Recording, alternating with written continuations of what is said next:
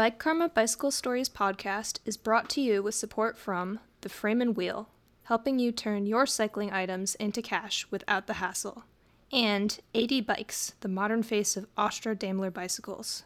Become bike, become AD Bikes. Welcome to episode 74. Hello and welcome to episode 74 of the Bike Karma Bicycle and Cycling Stories podcast. I'm your host, Tom Brown. The mission of the show is to share stories from around the world about bicycles and people. It doesn't matter if you're a rider, a wrencher, a collector, or all of the above. It doesn't matter if you're a novice or an expert. If you've ever smiled about a bicycle, then you're in the right place. Have you ever found something alongside the trail or alongside the road while you're out cycling and it just is all you can think about for the rest of the journey? You wonder how that thing got there or how you were so lucky or unlucky to find it? Well, a longtime listener today shares her stories about finding things on a found bike. You have a billion gazillion podcasts to choose from, and I'm really thrilled about you coming along with me for a ride on mine. All the stories on this show are fair trade, organic, and non GMO, made by humans and not artificial intelligence. Although that's probably something a computer would say. Guess you're gonna have to trust me. Let's roll out.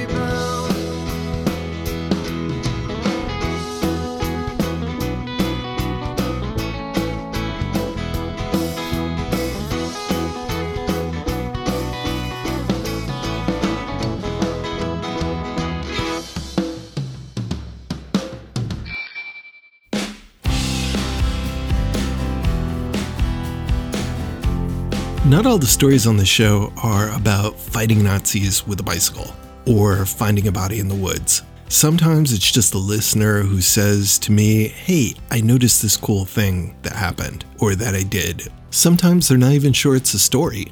If you've ever thought that to yourself while listening to this show, it, it probably is a story.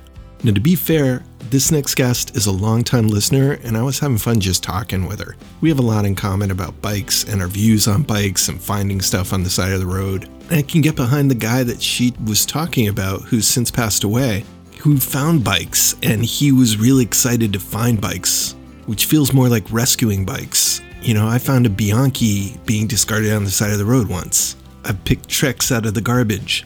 There's something that taps into a good feeling about rescuing bikes and finding things and being able to use them again. So, this whole story is about finding things that spark joy on a bike that was itself found and brought back to life from being discarded.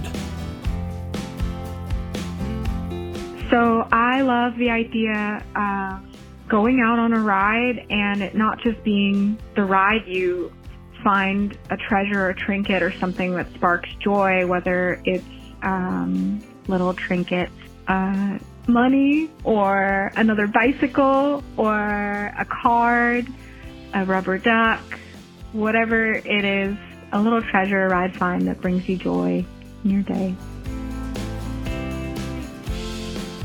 Hi, I'm Teresa Rose. I'm a go by Tess.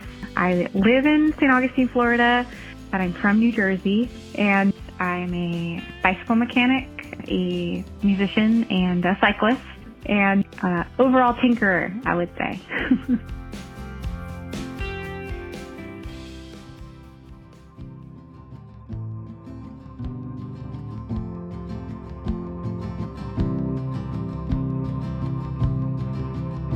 How did you start working on bikes? Wow by way of, of riding, I have uh, been a commuter by bike for many years and I just wanted to start fixing my own bike and now bikes.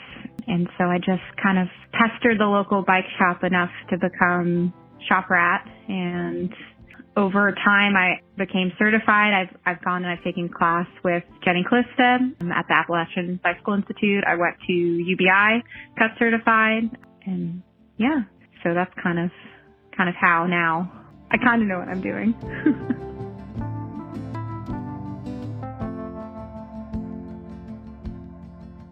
I feel like it's tough. It's hard to make enough money doing it. I do a lot of odd jobs, a lot of pet sitting to kind of supplement my income.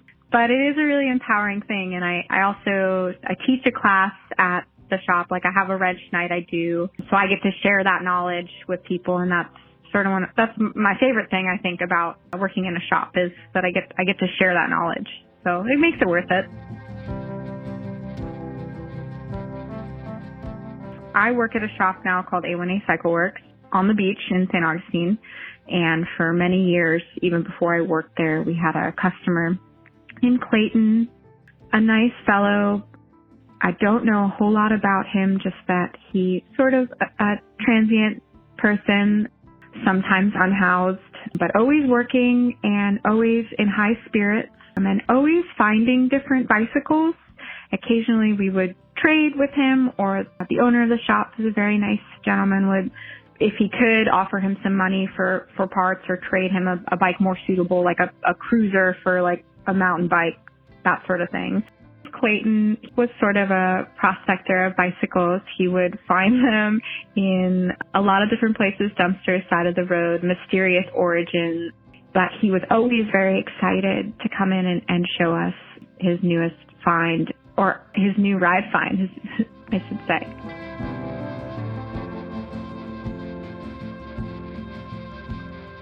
At some point in the springtime, he came with an old, probably 90s voodoo frame, a cool old bike, and I don't know where he found the voodoo. My boss offered him, I think like 50 60 dollars for the bike and traded him something for it. It had a Mavic wheel set my boss wanted, but the bike ended up sitting in my workshop and I looked at it every day for a couple weeks and decided to put it in the sand and start to tinker, put aside the wheel set for my boss, stripped the frame, started to picture different builds with it and what I had in my garage or in my spare parts bin, how I could put the bike back together, make it something different. I'm going to break in here just for a second because this is a no drop podcast, which means we're not going to leave you behind. They're about to talk about bottom bracket, and a lot of you probably know what a bottom bracket is, and some of you don't. It is the thing that the cranks bolt onto. So, down where your feet are spinning, it's the thing in the middle that's holding the pedals onto the bike. They're notorious for squeaking, they're notorious for coming loose or being too tight or being so tight that you actually need to have other people help you to remove it from the bike if you go to replace it. So that's the bottom bracket that we're referring to. I got to a point where the bottom bracket was seized and had to stop. My boss at a certain point was like, just throw the frame away. It's going to take too long. Because we work in a coastal area, we see this a lot, seized parts, and we kind of have to make a call if it's worth it or not to continue working on a bike because it's a lot of hours to get a bottom bracket unstuck. I think even if it's not a very salty, corrosive area. But anyway, I let the bike sit. I didn't throw it out. I soaked it in many different solvents over much time and continued to try. And finally, I think about at least a month into trying, my coworker Jack brought in a torch.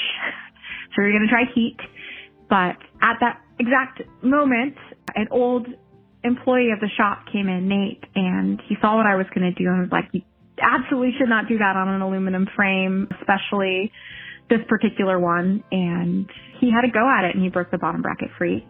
How did he do that? Oh, sheer force. he just, um, will try a breaker bar. I had tried different versions of breaker bars and angles and he just he's now a, um, a paramedic and a firefighter and just a very strong person. We talked about just hiring him for a day and putting aside all of our stuck parts to get him to break them free. So it just happened at the uh, exact right time he came in. And once the bottom bracket was free, I was kind of free to build up the bike however I saw fit. I decided to make it into kind of like a dirt touring frame. I had a 26 inch plus wheel in my garage with a like an old Surly wheel rabbit hole rim. Put a 26 by 2.6 tire on it and uh, got a plus fork. It kind of looks like a mullet bike, but it's two 26 inch tires. And for those of you who don't know what a mullet bike is, a mullet bike is just like a mullet haircut. It's short up front and long in the back, but in a casual sense, it's used to represent any type of bike where the tires don't really match. Like the whole wheel size could be different. So maybe you have a bigger wheel up front and a smaller wheel in back, or a smaller wheel up front and a bigger wheel in back. So yeah, mullet, kind of like the haircut.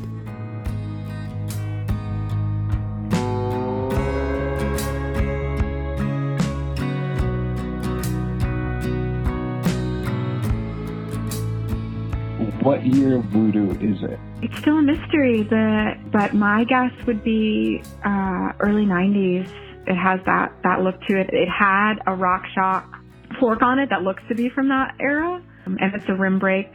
It's an aluminum frame, and I know Voodoo was one of the first companies to, to transition to aluminum, but the model ha- sticker on it has worn off completely, so I don't know the model of Voodoo. I suppose I, I could reach out to the company, but I haven't done that yet. And I So- haven't looked at enough of their back catalog to connect it to which Voodoo it is. How did you fit such wide tires into it? Because sometimes doing a conversion like that, you can't. It's hard to fit those those Mhm. wide tires into those old seat pits. So the rear tire is still like a 26 by, by like 2.25. And Okay. it's the front tire I fit. I, I changed out, I found a good price for a Surly ECR fork, a, a big old barnacle fork. And so the, the fork wheel is disc brake. So I fitted that differently. So that's why it kind of has that mullet look, even though they're both 26 inch wheels. I put the widest Salsa Cowchipper bars. I get, the bars themselves are, are longer than the top tube of the bike. I'm I'm about five six, so it's, a smaller frame. So the, the haters call those wheelbarrow bars, right? Yeah. yeah.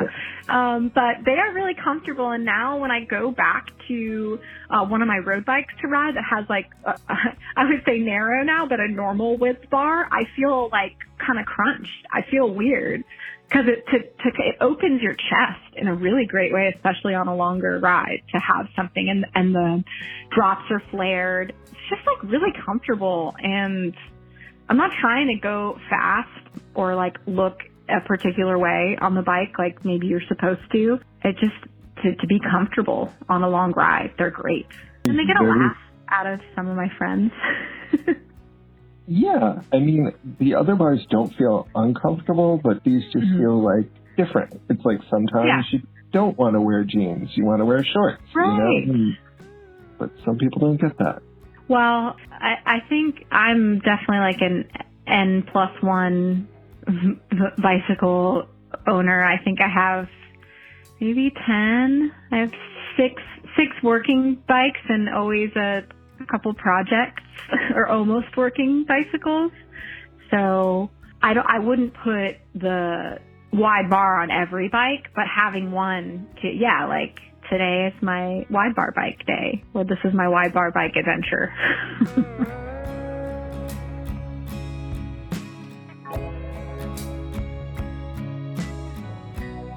yeah, I guess I built the bike up and put it to the ultimate test of a big endurance race called the Hurricane 300 that a gentleman, Carlos, single track samurai, puts on every year. Um, I didn't actually race the course that's happening next month, the official race, but I got the route and did most of the ride on the bike. Well, it's a 365 mile route with single track, gravel, dirt, actual elevation, which is surprising for some people when you hear Florida and elevation. The whole ride has about, I think, 6,000 feet of elevation, which is a lot for, for us Floridians. So I took three days and I guess 15 hours to do the route with my friends. The ride starts at Shangri-La Campground and it's single track in Santos. And I like to say I'm a reformed roadie, so I'm not really great at single track riding, especially with a bike fully loaded for camping. It's very difficult. It's the most challenging ride I've ever done, but also the most beautiful. There's a lot of, at this time of year, it's not super hot in Florida, so you can really like breathe in fresh air, sometimes swampy air, but still fresh.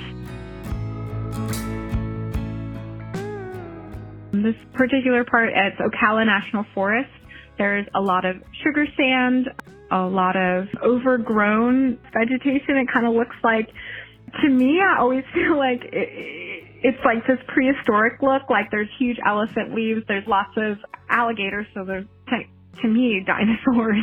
it, it does look like a dinosaur is just going to come out of the brush or the, the forest. I wish my friend Houston, who did the ride with me, could could chime in now because he knows a lot about plants, especially Florida plants, and could could name everything we saw. I'm sure.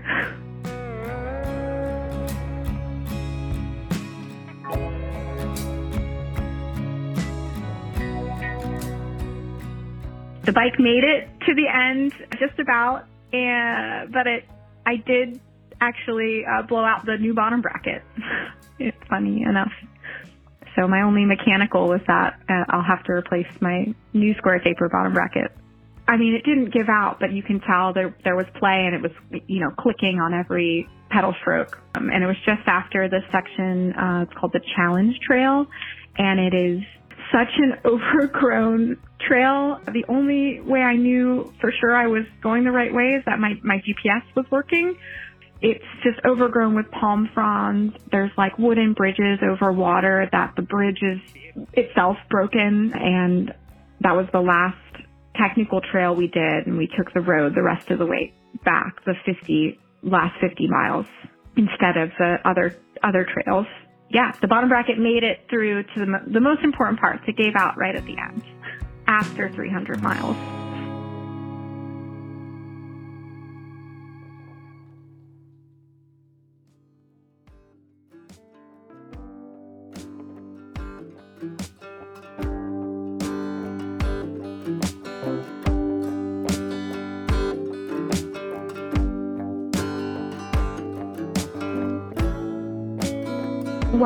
I wish I knew him better because Clayton, he has since passed away, but um I just knew that he was always excited when he would come. He'd be like, "Look at this bike I found," and it, they were always in like different levels of disrepair. But he would buy like whatever he needed to get it running again, and then he would trade it for something else. And I just love that idea of bartering, a bartering system of bicycles. I suppose the ride is, I'm not sure how much the ride has to do with Clayton as much as just continuing to use a bike that he traded to us.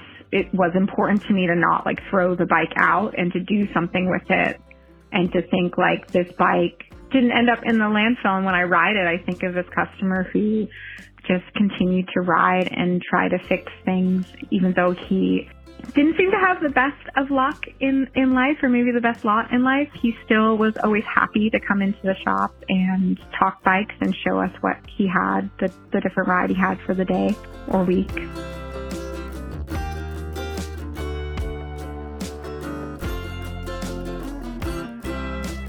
Well, yeah, I guess sometimes the bikes you ride remind you of the people you know. And I do really love that Clayton would find bikes, but I do love to, to find things while I'm riding, like on my commute or on the hurricane route. And I think I'm realizing now as I'm talking to you that I love this bike and having known Clayton because he would find bikes and I love to find things on the bike.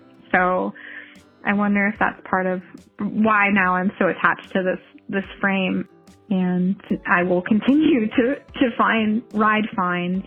I guess that people call them different things like artifacts or treasures or finds when you're riding and you see something. I have started calling them ride finds, especially because there's an, an Instagram for it where you can you can post your ride finds, which which makes it more exciting, like treasure finding.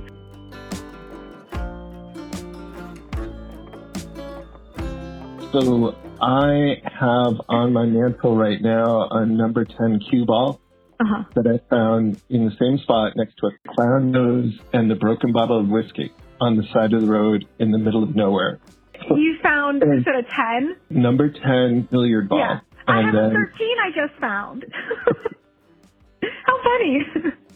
I can't stop thinking of somebody with a clown nose and a number yeah. billiard ball at this in the middle of nowhere, like in the middle of this open agriculture land, just being like ah, and then throwing it and leaving it all behind and storming off.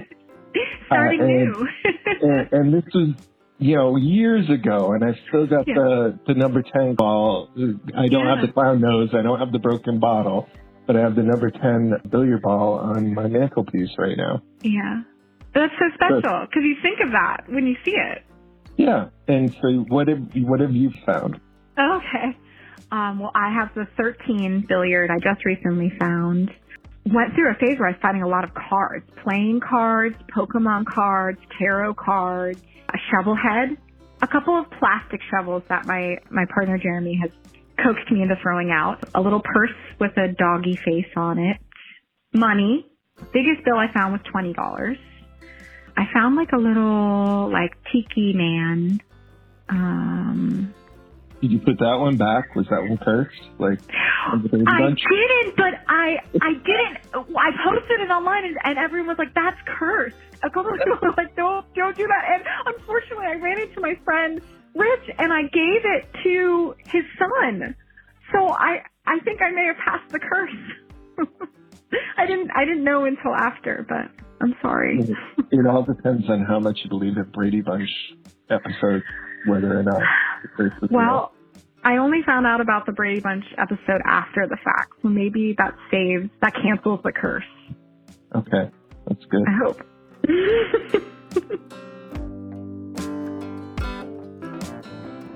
I guess about two years ago, I I switched shops. I started working at a shop that's on the beach, and along my commute, I would find lots of different things, like I've said. But one day, I saw a little yellow thing. Very quickly, I I went by. I didn't stop, and it registered after that. I think it it, it was a, a rubber duck I thought that's really strange. I must have imagined that. I'm still waking up only on my first cup of coffee. But the next day I did my same route again. And this happens sometimes where the, the same thing will be in the road the next day. For, I guess fortunately for me, uh, no one else has, has picked my treasure, but the little yellow duck was there and it was a small, exactly like you'd think, a rubber ducky that you would put in the bathtub. I don't know what, it, what else people do rubber ducks with. I've since learned that um, Jeep owners collect them, and as a sign of affection to another Jeep owner or a nod of like, hey, you have a cool Jeep, they put them on the door handle. And if you see, uh, some Jeeps just have many different rubber ducks. In the town where I live, I think there's a high concentration of Jeep owners because I've since, I guess in the last two years, found about 41 ducks from different sizes. There's there's actually three sizes. No, no, four. There's a very small, smaller, like penny sized duck. Then one size up, I'd say the size of a quarter. Then your standard duck, that I, I think most people can imagine, like the size you would think when you think of a rubber duck. and then one double that size. And I found all different sizes, all different colors, styles, a unicorn duck, around Halloween time, I found a witch duck. I have bikini duck, cowboy duck, uh, franken duck, every color of the rainbow duck. And I have them all, I collect them now, and they're all on display in my workbench at work. So when I come in to work at the shop every day, I look at my duck collection amidst my other treasures that I, that I've collected. The ducks definitely are the star of the Ride Find show in my life.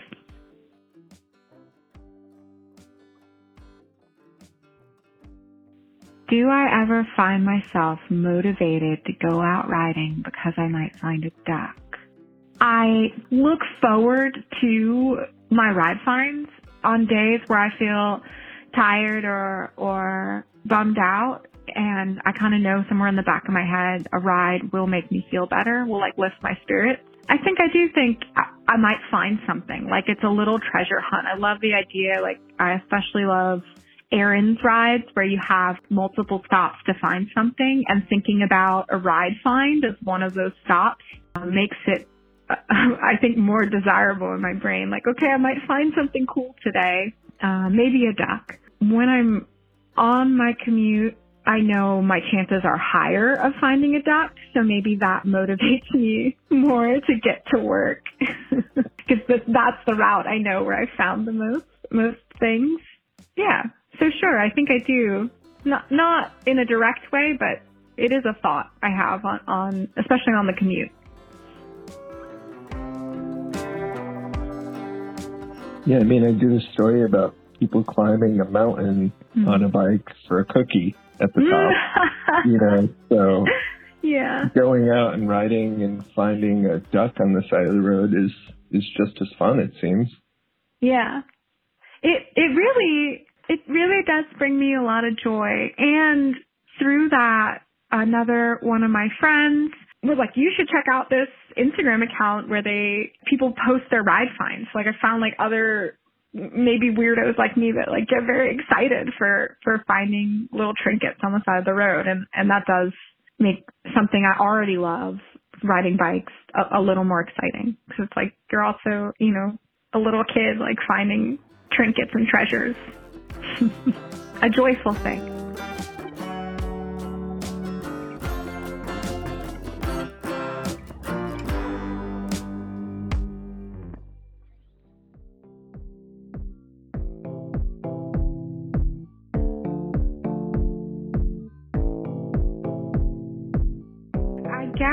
I'm not sure. I don't know how much of the story is about Clayton or the bike or finding things, or if there even is a story in there, but I thoroughly enjoyed talking about it despite um, I feel a little silly talking for this long about a bike thing, but I really appreciate it. It's about it's about finding bikes. Yeah. And then using a found bike to find other things. And I did find I did find two rubber ducks on the hurricane route. So if people want to go and see some of your rubber ducky finds and mm-hmm. find out more about some of the things you're doing down there in Florida, where would they go? Yeah, I work at a shop. It's called A1A Cycle Works in St. Augustine, Florida. That's uh, where you can find me most of the time and see all of my ducks and ride finds on display at uh, on my workbench and, and surrounding. And my Instagram handle is Teresita underscore crumb. I post the schedule of events for the shop, some of it a couple months in advance, some of it monthly. Once a month I do a wrench night and it's for different skill levels. So there's like a basic flat tire clinic. There's one that's a little more involved. We're going to try like an open wrench night. I usually make a zine so you have a token to take with you. If you ride your bike to the shop and take it, it's like uh, a ride find. Maybe that's the stretch. But yeah. Down in St. Augustine. Mm-hmm. See, that's where the fort is, right? The fort, yeah. I remember laying on the wall of the fort and having a very sanguine moment, whatever mm-hmm. it is. That's the kind of moment I was having with my wife one time. We went down there to visit her father lives in the villages, which is disturbing. Oh, yes. and we got away for the day, and we we went to St. Augustine, and uh, that was uh, the uh, Ghost Walk and the mm-hmm. fort, and uh, there was a bike shop right before a bridge. Is that you guys for a bridge or oh, no, that was Jimmy Dean's old shop. That shop is was called Island Bikes and we yep. actually still have some of his inventory, but he he closed. Um, okay. Where are you guys at?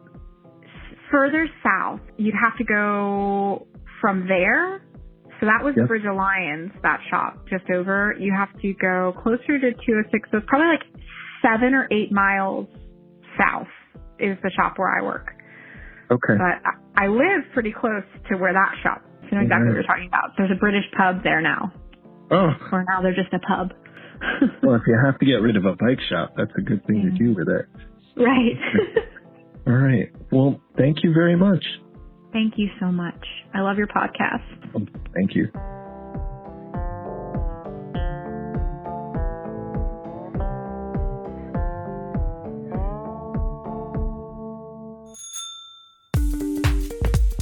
Now, time to take a brief break and give our mid roll gratitudes. Thanks to Mitch Gill, who's going to be at the Ann Arbor Film Festival, which is going to have a bike film there on March 9th. If you find him, he says he's going to bring some Bike Karma stickers.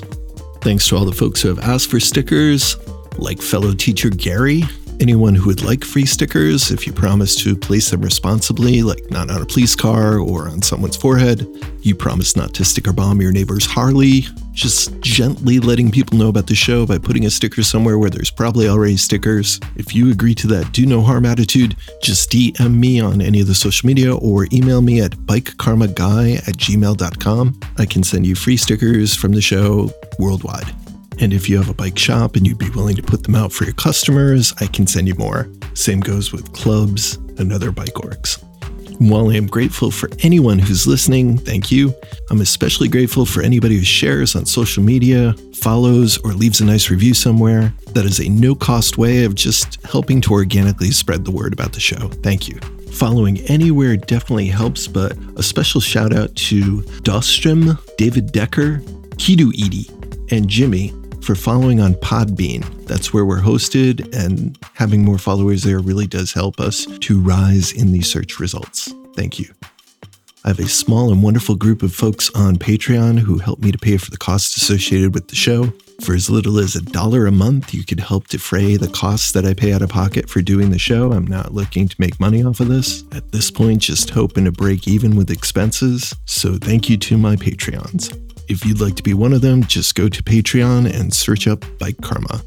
Big shout out to the folks at the Philadelphia Bicycle Expo. I am going to get down there someday. It is always a tricky time of year for a teacher, and for some reason, for me especially. But every time I miss it, my sense of urgency to attend increases. If you're lucky enough to be able to go, consider sharing a story on the show. Big shout out to the folks who are participating. I'm trying to start up the Connecticut Not for Profit Bicycle Network, make it a little easier for all the bicycle co ops and community bicycle shops and other organizations that help to get people on bikes.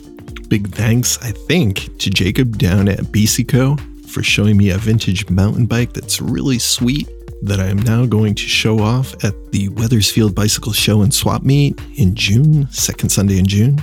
And a big thanks to all the folks whose stories are waiting in the queue to be edited and produced. Thanks for your patience.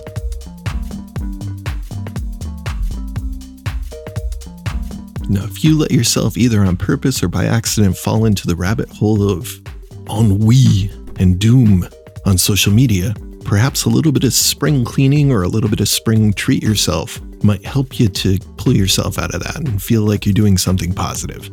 Fred Thomas at the Frame and Wheel can help you sell your used bicycles, gear, equipment, parts, takeoffs, any quality bicycle related item, and get it back to somebody who it's going to spark joy for. You never know, somebody might be pining for that used frame that's just been hanging in your garage for two years. The wheels say that you took off to upgrade might actually be someone else's upgrade, and they're just waiting for you to put it out there so they can get it. So contact Fred at the Frame and Wheel to get more time, space, and cash. He can either cut you a check when things are sold, donate things to your favorite charity, or apply the proceeds towards the purchase of a new bike for yourself. His other business, AD Bikes, takes the vintage styling and logos from AD bikes back in the day and brings them into the 21st century. Want a carbon bike to slay at the races? He can build that up. Want a steel gravel bike with a frame that's handmade in the United States? He can do. Fred is taking the expression have it your way to the extreme. His two complementary businesses of the frame and wheel and AD bikes help to create a loop that's great for the environment, selling used and new parts, facilitating upgrades and customization, Fred is intentionally trying to make a business model that's good for the environment and good feeling for the consumer. So consider checking him out at the Frame and Wheel and AD Bikes. And if you talk to him, give him a thanks for helping to support the show. Now back to it.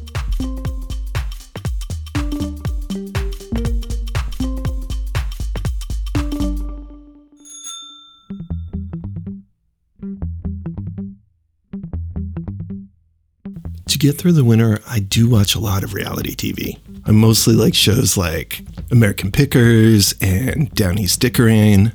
There's this one about the garage way up north in Newfoundland or Labrador called Last Stop Garage. They're always fixing stuff with no parts. One expression that I hear a lot on these shows is, I never back down from a challenge.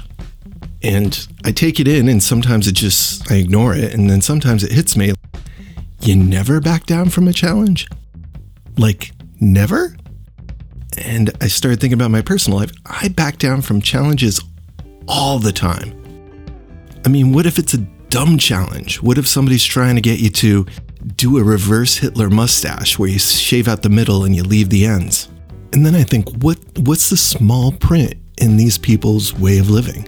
Can't just be like a single absolute statement like that. There's got to be some like fine print there that it, for the nuances. But they look at it like it's it's like a commandment in their lives. It's such a I never back down from a challenge. I challenge you to give me $20 and never speak of it again. How's that?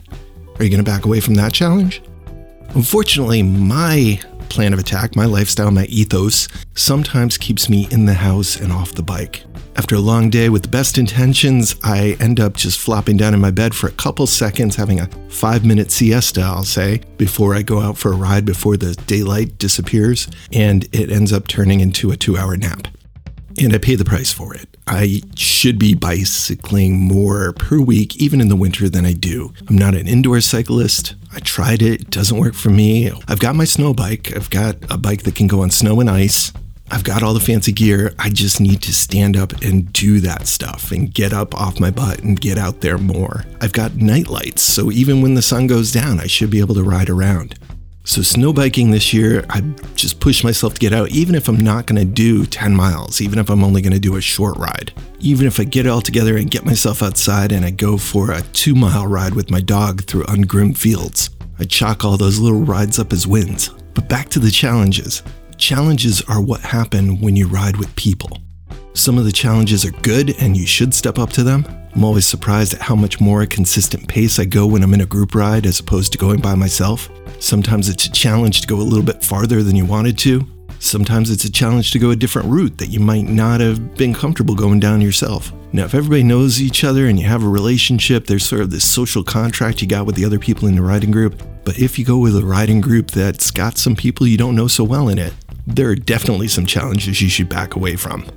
Being challenged to do stuff that's way above your skill level, like way above, not just pushing yourself to grow a little bit here and there, but I'll bet you can't go down that incline backwards.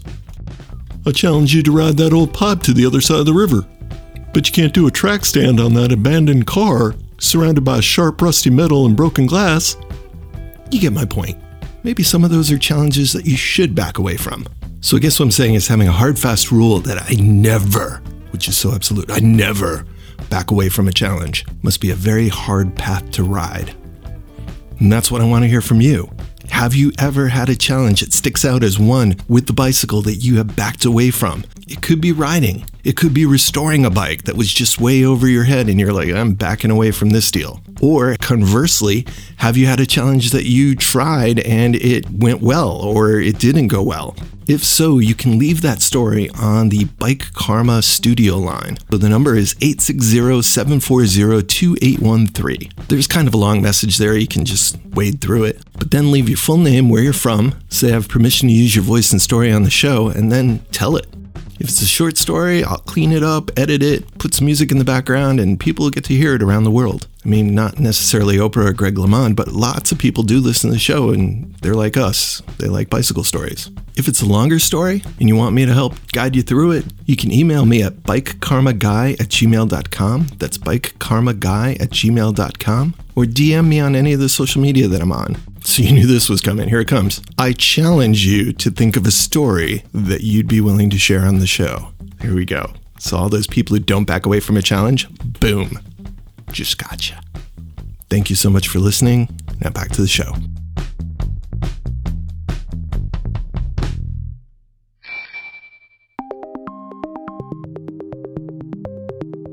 I don't want to lose a single listener because they didn't check their bike before a ride. So, our on running PSA public service announcement on the Bike Karma Bicycle Stories podcast is the ABC Quick Check. When one of the greatest mechanics in the world Wants to do the ABC quick check but then changes the letter from ABC to M? You just go ahead and let them. Hello, Calvin Jones here. I want to do a check with you that some people call the ABC. Okay, can I change this up a little bit? Forget the ABC. Think of the letter M. Let's start at the bottom, right M. That's your front wheel. Is that skewer tight? Come up the line. The M goes up to the handlebars between your tire. Give it a squeeze. Is there air in it? The M at the top there. Now we're at the bars. That's the peak there. Squeeze the brakes. Wiggle the bars. That's good. The M goes down to the bottom bracket, your cranks. Is your chain oiled? Right? Is your crank tight? Is that good? The chain's all lubed? Where does the M go? Up again. We're drawing the letter M to the saddle. Wiggle it. Is it tight? Is it straight? That's great. The M finishes by going down to the rear hub. Is that skewer tight? Oh, hey, you passed the tire. Did you squeeze it? That's your M.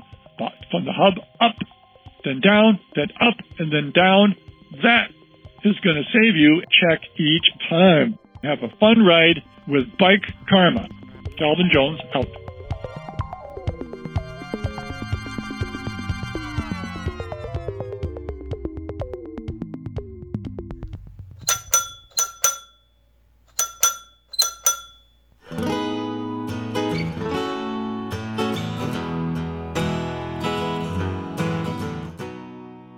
Thanks again for coming along with me on a ride at another episode of the Bike Karma Bicycle and Cycling Stories podcast. I hope you enjoyed it. A big thank you to Keller Glass and his former band Mobjack for our awesome opening and closing themes.